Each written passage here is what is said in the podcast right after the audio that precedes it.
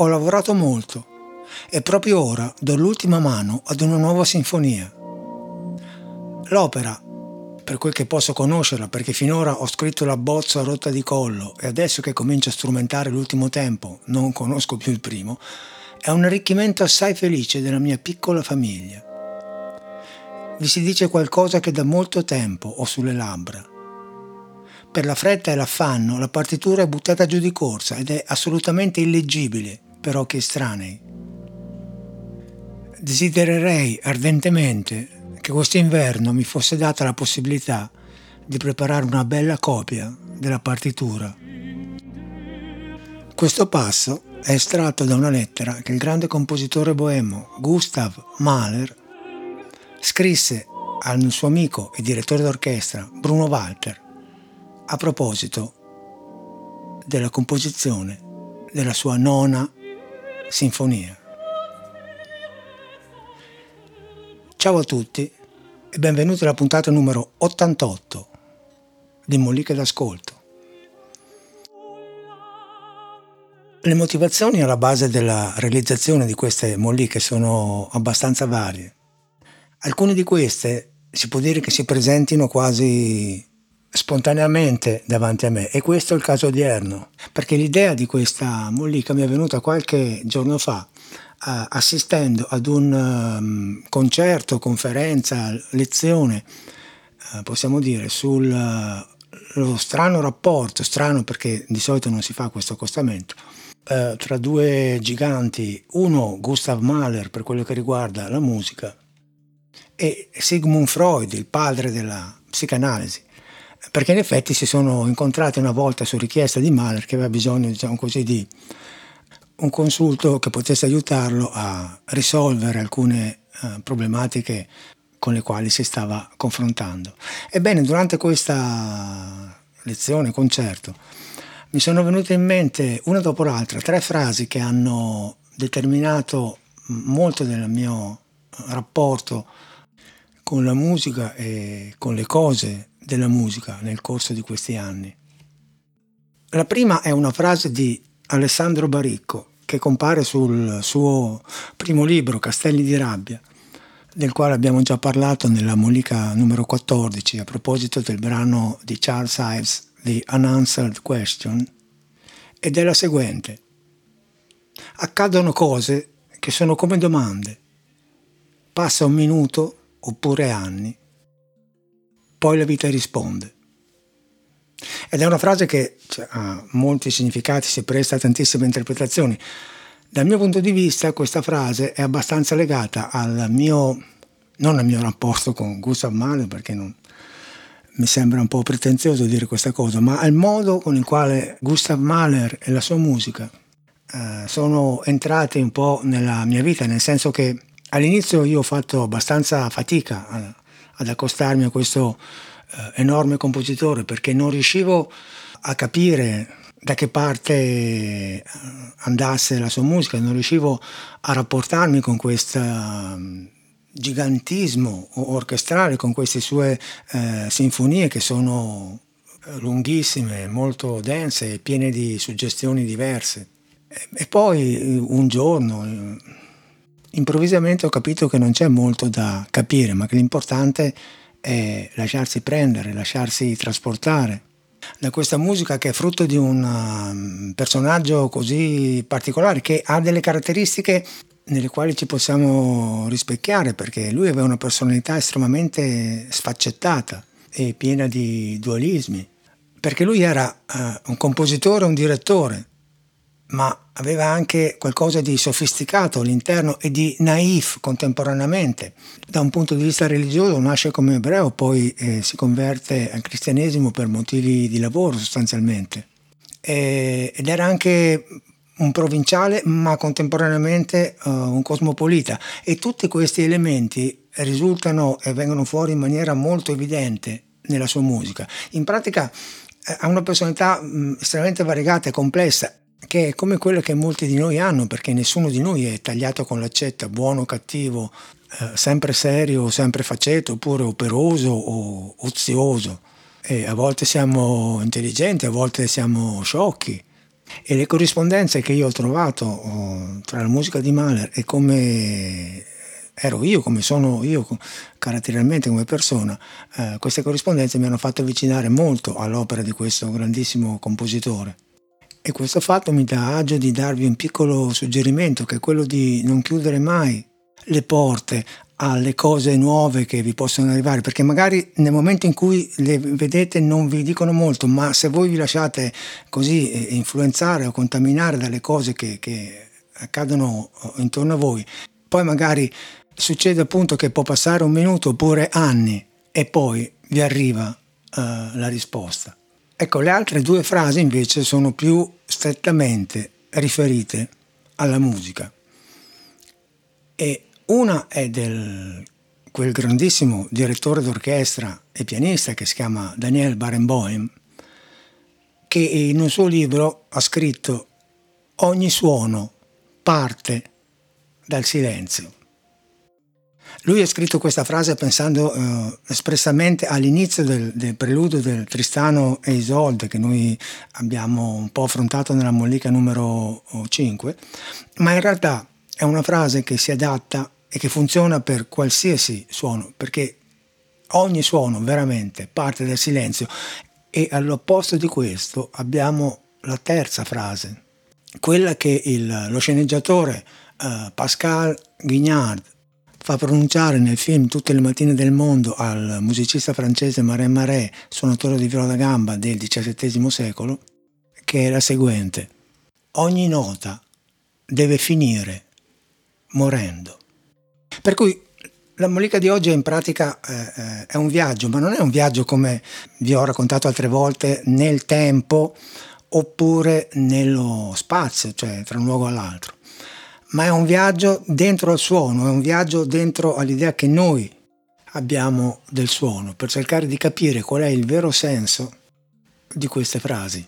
Gustav Mahler il vero senso di queste frasi l'aveva capito uh, perfettamente perché in realtà se noi guardiamo la sua produzione per esempio sinfonica, lui ha scritto uh, principalmente sinfonie, poi ha scritto anche dei lead uh, per voce orchestra, ma uh, sono tutte composizioni molto importanti, molto anche complesse se vogliamo anche molto lunghe che possono mettere veramente soggezione, ma se noi guardiamo un attimo come lui ha composto le sue sinfonie, possiamo notare una cosa um, veramente interessante, cioè che l'inizio della prima sinfonia risponde a questa frase di Daniel Barenboim, ogni suono parte dal silenzio, e la fine dell'ultima sinfonia, che è la nona, risponde a questa frase che nel film pronuncia Mare Mare, e cioè che ogni nota deve finire morendo. E ascoltando l'inizio della prima sinfonia le cose si chiariscono perché in realtà abbiamo una nota che parte dal nulla, suonata dagli strumenti ad arco, sulla quale un po' alla volta si innestano dei suoni che provengono dagli altri strumenti, come se fosse qualcosa che si risveglia da un torpore o dal sonno. È un risveglio che può essere quello di una primavera, con le voci che cominciano a prendere corpo un po' alla volta. All'inizio è quasi inudibile questa nota e poi un po' alla volta.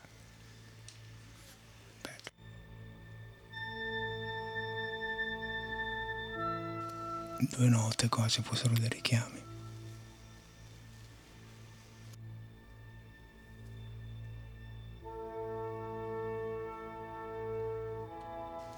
È un eco lontano, come qualcosa che risponde è sempre il tappeto sotto o sopra.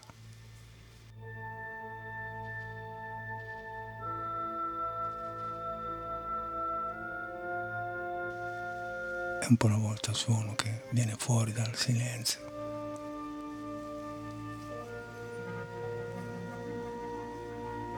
Sempre di più.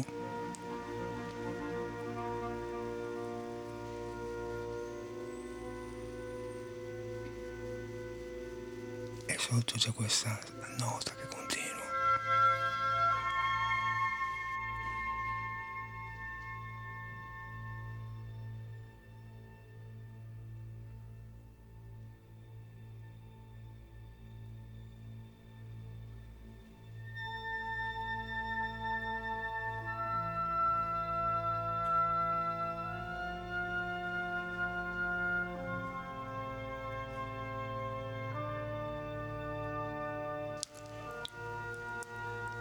Veramente magico questo inizio.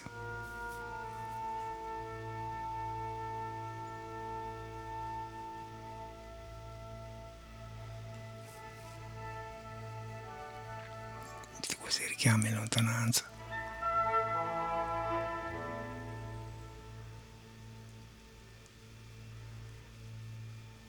E di nuovo la fissità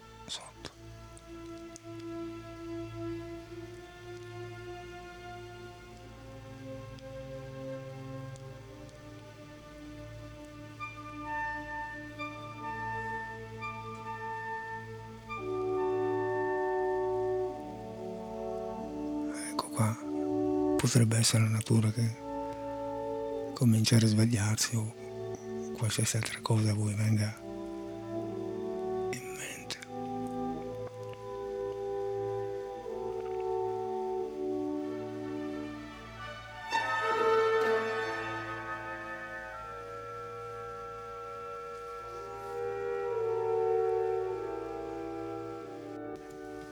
E poi un po' alla volta le varie voci si uniscono e il pezzo, possiamo dire, decolla.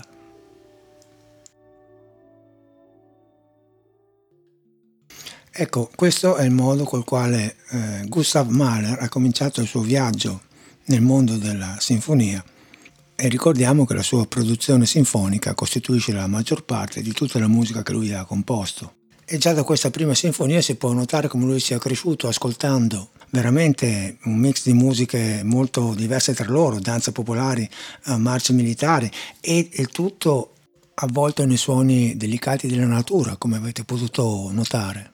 E Mahler ha racchiuso tutto questo nel suo mondo musicale che risulta così estremamente mh, composito ma anche con una forte unità di fondo e una coerenza eh, veramente eh, evidente. Eh, molti sostengono, e probabilmente ha ragione, eh, che lui sia l'ultimo grande compositore di sinfonie, che è un genere musicale nato con eh, Haydn, e Mozart in pratica, che ha attraversato tutto l'Ottocento e che in Mahler ha avuto probabilmente l'ultimo grande rappresentante. E anche lui è stato vittima di quella che viene definita come la maledizione della nona sinfonia, perché immagino che molti di voi sappiano che esisteva questa credenza per cui si riteneva che i musicisti non potessero comporre qualcosa oltre la nona sinfonia. E molti musicisti illustri ne sono stati vittime, Beethoven per primo, poi Franz Schubert, poi Louis Spohr, poi Dvorak e anche Ralph Vaughan Williams e Anton Bruckner eh, e lo stesso Gustav Mahler in pratica, eh, nel senso che ehm, per tutti questi compositori la nona sinfonia è stata l'ultima che sono riusciti a scrivere prima di morire e nessuno di loro eh, ha mai ehm, portato a termine diciamo così, la composizione della decima. Eh, Mahler ci ha provato ma ha eh, diciamo, ha scritto solamente un tempo della decima sinfonia. In realtà lui eh, eh aveva cercato di diciamo così, bypassare questa maledizione eh, perché eh, dopo l'ottava sinfonia, la sinfonia dei mille, definita così perché l'esecuzione, la prima esecuzione ha richiesto uh, mille esecutori tra coristi e orchestra, per cui un, organico mostruoso. Dopo diciamo, la sua nona sinfonia lui ha, ha, fatto una composizione che in realtà potrebbe tranquillamente essere una sinfonia, ma lui l'ha chiamata Lied, che è un genere di cui abbiamo parlato e che è molto importante nella cultura eh, diciamo, germanica. E questa composizione l'ha chiamata, eh, scusate il mio tedesco, eh, Das Lied von der Erde, cioè il canto della terra. Per cui in realtà poi quando ha scritto la nona sinfonia, che l'ha numerata come nona, lui era così scaramanticamente convinto che fosse in realtà la sua decima. In ogni caso, anche lui dopo la nona non è riuscito a terminare nessun'altra sinfonia. E a questo proposito, in un suo saggio su Mahler, l'altro compositore importantissimo del Novecento, inizio del Novecento, che è Arnold Schoenberg, ha scritto: È come se la nona fosse un limite. Chi vuole superarla deve morire. Sembra come se qualcosa ci venisse comunicato attraverso la decima, che noi adesso non possiamo conoscere, per il quale noi non siamo pronti. Quelli che hanno scritto una nona sinfonia sono arrivati troppo presto, vicini all'aldilà. Ecco, noi abbiamo già parlato di Gustav Mahler nella mollica numero 29 che magari vi invito così ad andare a vedere se avete tempo e voglia, se vi interessa, perché mh, mm, il discorso lì è un po' più in generale. Qua invece volevo soffermarmi maggiormente appunto sulla sua ultima sinfonia ed in particolare sull'ultimo movimento della nona sinfonia. La nona sinfonia che lui ha scritto in un periodo che definire problematico, insomma, è abbastanza eufemistico, nel senso che ha cominciato a scriverla nel 1907-1908 eh, perché lui componeva uh, solamente d'estate, perché durante diciamo, tutte le altre stagioni, inverno, autunno e primavera, svolgeva la sua attività, attività, principale, che era quella di direttore d'orchestra, e per questo lui era famosissimo, amatissimo e a volte anche detestato perché era considerato troppo moderno. Proponeva spesso compositori contemporanei oppure rivisitazioni filologicamente corrette di brani famosissimi che spesso il pubblico non vedeva di buon occhio perché era abituato eh, in un altro modo, soprattutto il pubblico più tradizionalista, ma comunque come direttore d'orchestra era molto famoso ed apprezzato in tutto il mondo. Uh, per cui lui scriveva praticamente solamente d'estate e l'estate del 1907 per lui è stata veramente molto complessa per un, molti fattori tremendi. Il primo è la morte di, di una delle due figlie, morte improvvisa, uh, avvenuta nel giro di una settimana per una malattia uh, fulminante, dopodiché gli venne diagnosticata una insufficienza cardiaca, che sarà quella che poi lo porterà um, un anno e mezzo dopo praticamente a, a morte sempre nello stesso periodo finì in maniera burrascosa il suo rapporto di lavoro con, uh, con, l'opera di Vienna, per cui lui decise di diciamo, cambiare aria e di andare negli Stati Uniti, dove comunque uh, ebbe un riscontro positivo da parte del pubblico. E poi l'anno dopo scoprì anche che sua moglie Alma Mahler ehm, non gli era mh, fedele perché aveva avuto una relazione con un giovane eh, architetto.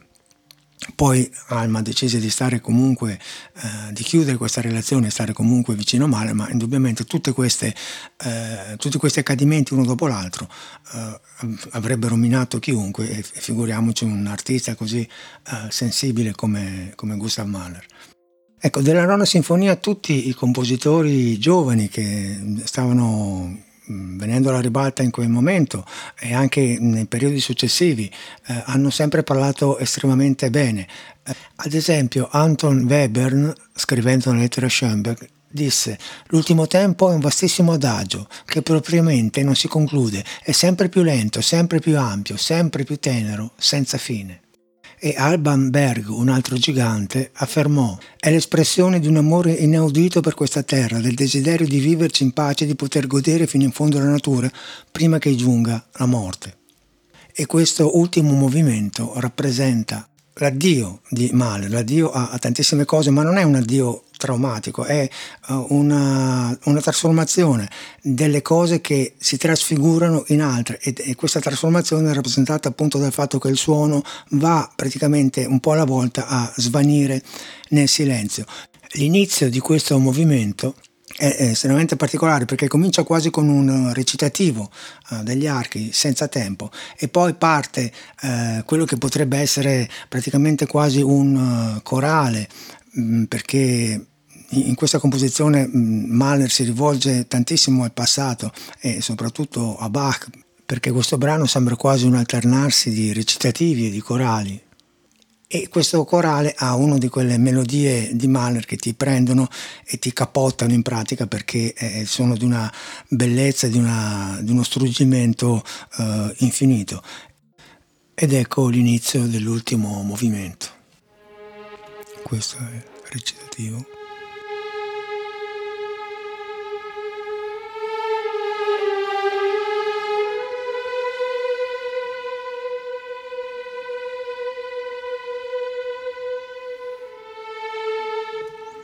qua c'è l'attesa per qualcosa che deve arrivare.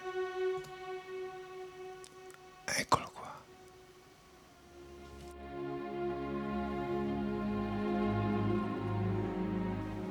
E qua non ci sono parole.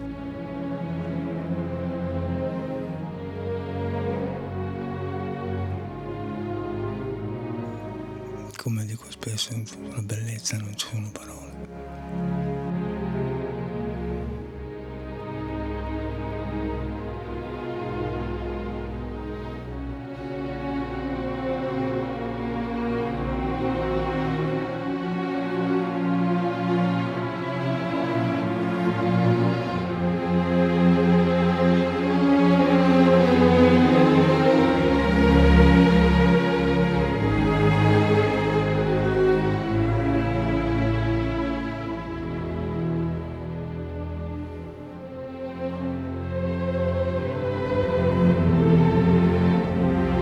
Ecco, già in questo uh, inizio, se avete fatto caso, c'è uno degli elementi mh, mm, costitutivi di questo uh, movimento, che è un piccolissimo gruppo di note, si chiama gruppetto proprio in realtà, che è questo, ve lo faccio sentire un attimo con uh, il pianoforte.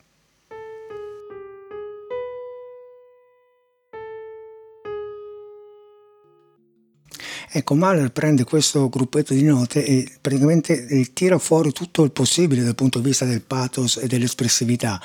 Um, ed è un po' quello che fa, um, facendo un, un, parallelo, anche Beethoven nel, nell'inizio della quinta sinfonia, quando prende il tema ta ta ta pa e lo passa attraverso tutte le sezioni. E anche qua Mahler praticamente prenderà questo gruppetto e lo passerà attraverso tutte le sezioni orchestrali sviluppandolo in modi molto diversi tra loro, facendolo diventare un elemento di coesione durante tutto il movimento. Sono molti momenti veramente rilevanti di questo oh, movimento. Uno è questo, dopo circa sette minuti dall'inizio la melodia viene eseguita dal corno francese e poi passa eh, agli archi e, e si sentono tutti questi gruppetti di cui parlavo prima che vengono suonati di volta in volta tra le varie sezioni.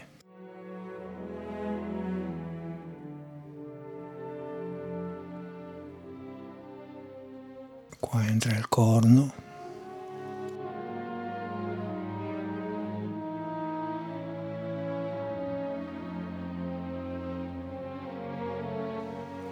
Anche qua questo gruppetto.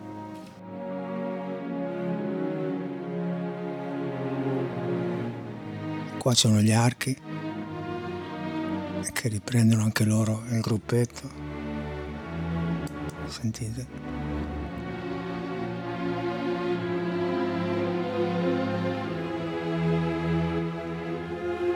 E continua a passare cambiando.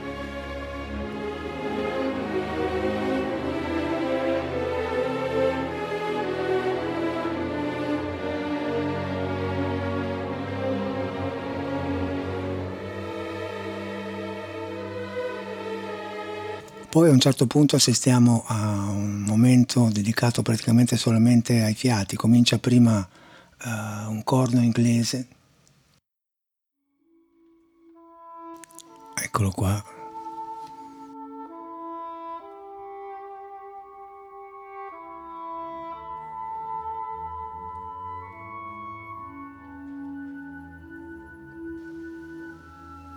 poi un flauto. L'oboe.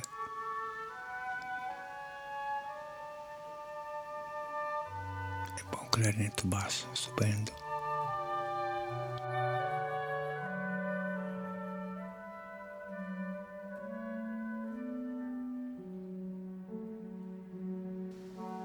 Poi ancora il corno inglese.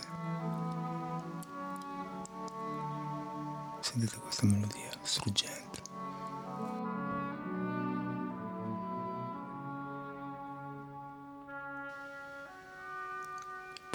Poi l'opera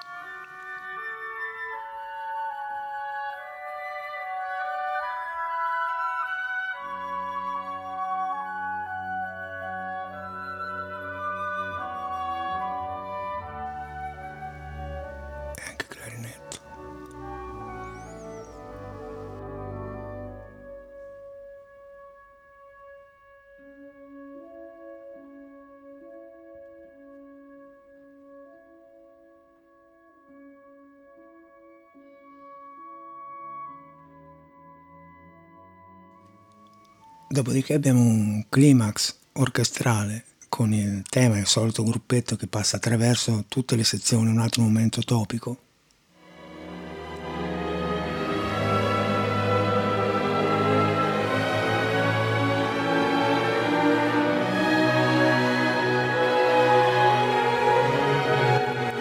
Eccolo qua, un gruppetto, sta crescendo.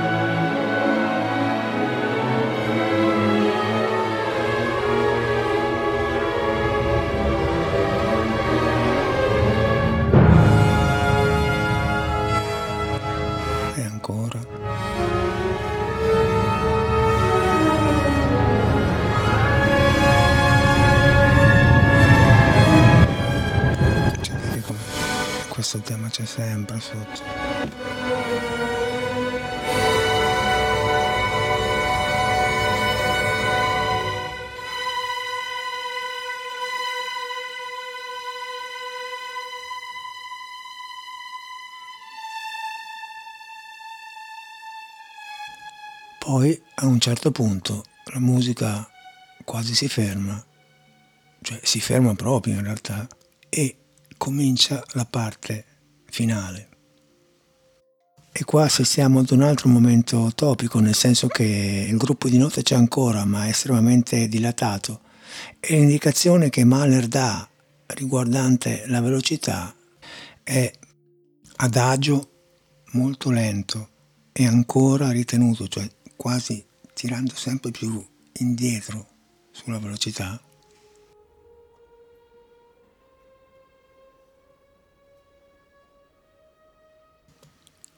in pratica il suono comincia ad avviarsi verso la sua fine nel silenzio.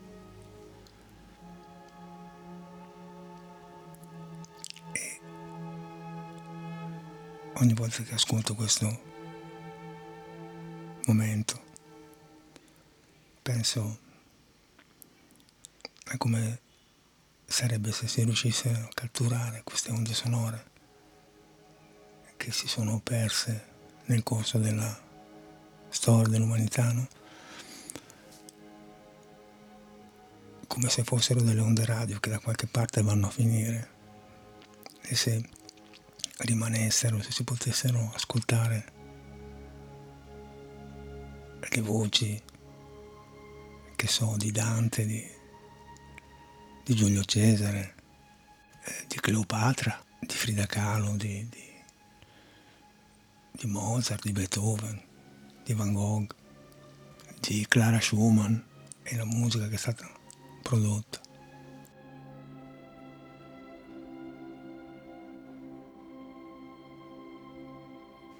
Questo suono che va proprio a trasfigurarsi nel silenzio come dice nel film Re Mare, ogni notte deve finire morendo.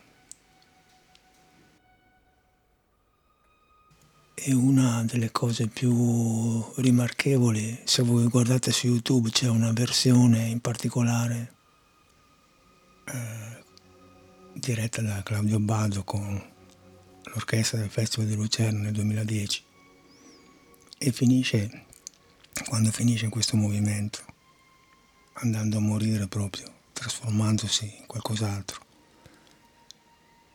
È impressionante perché il pubblico rimane in silenzio dopo la fine. L'ho cronometrato per due minuti e mezzo. Ed è una cosa che non capita mai nelle sale da concerto.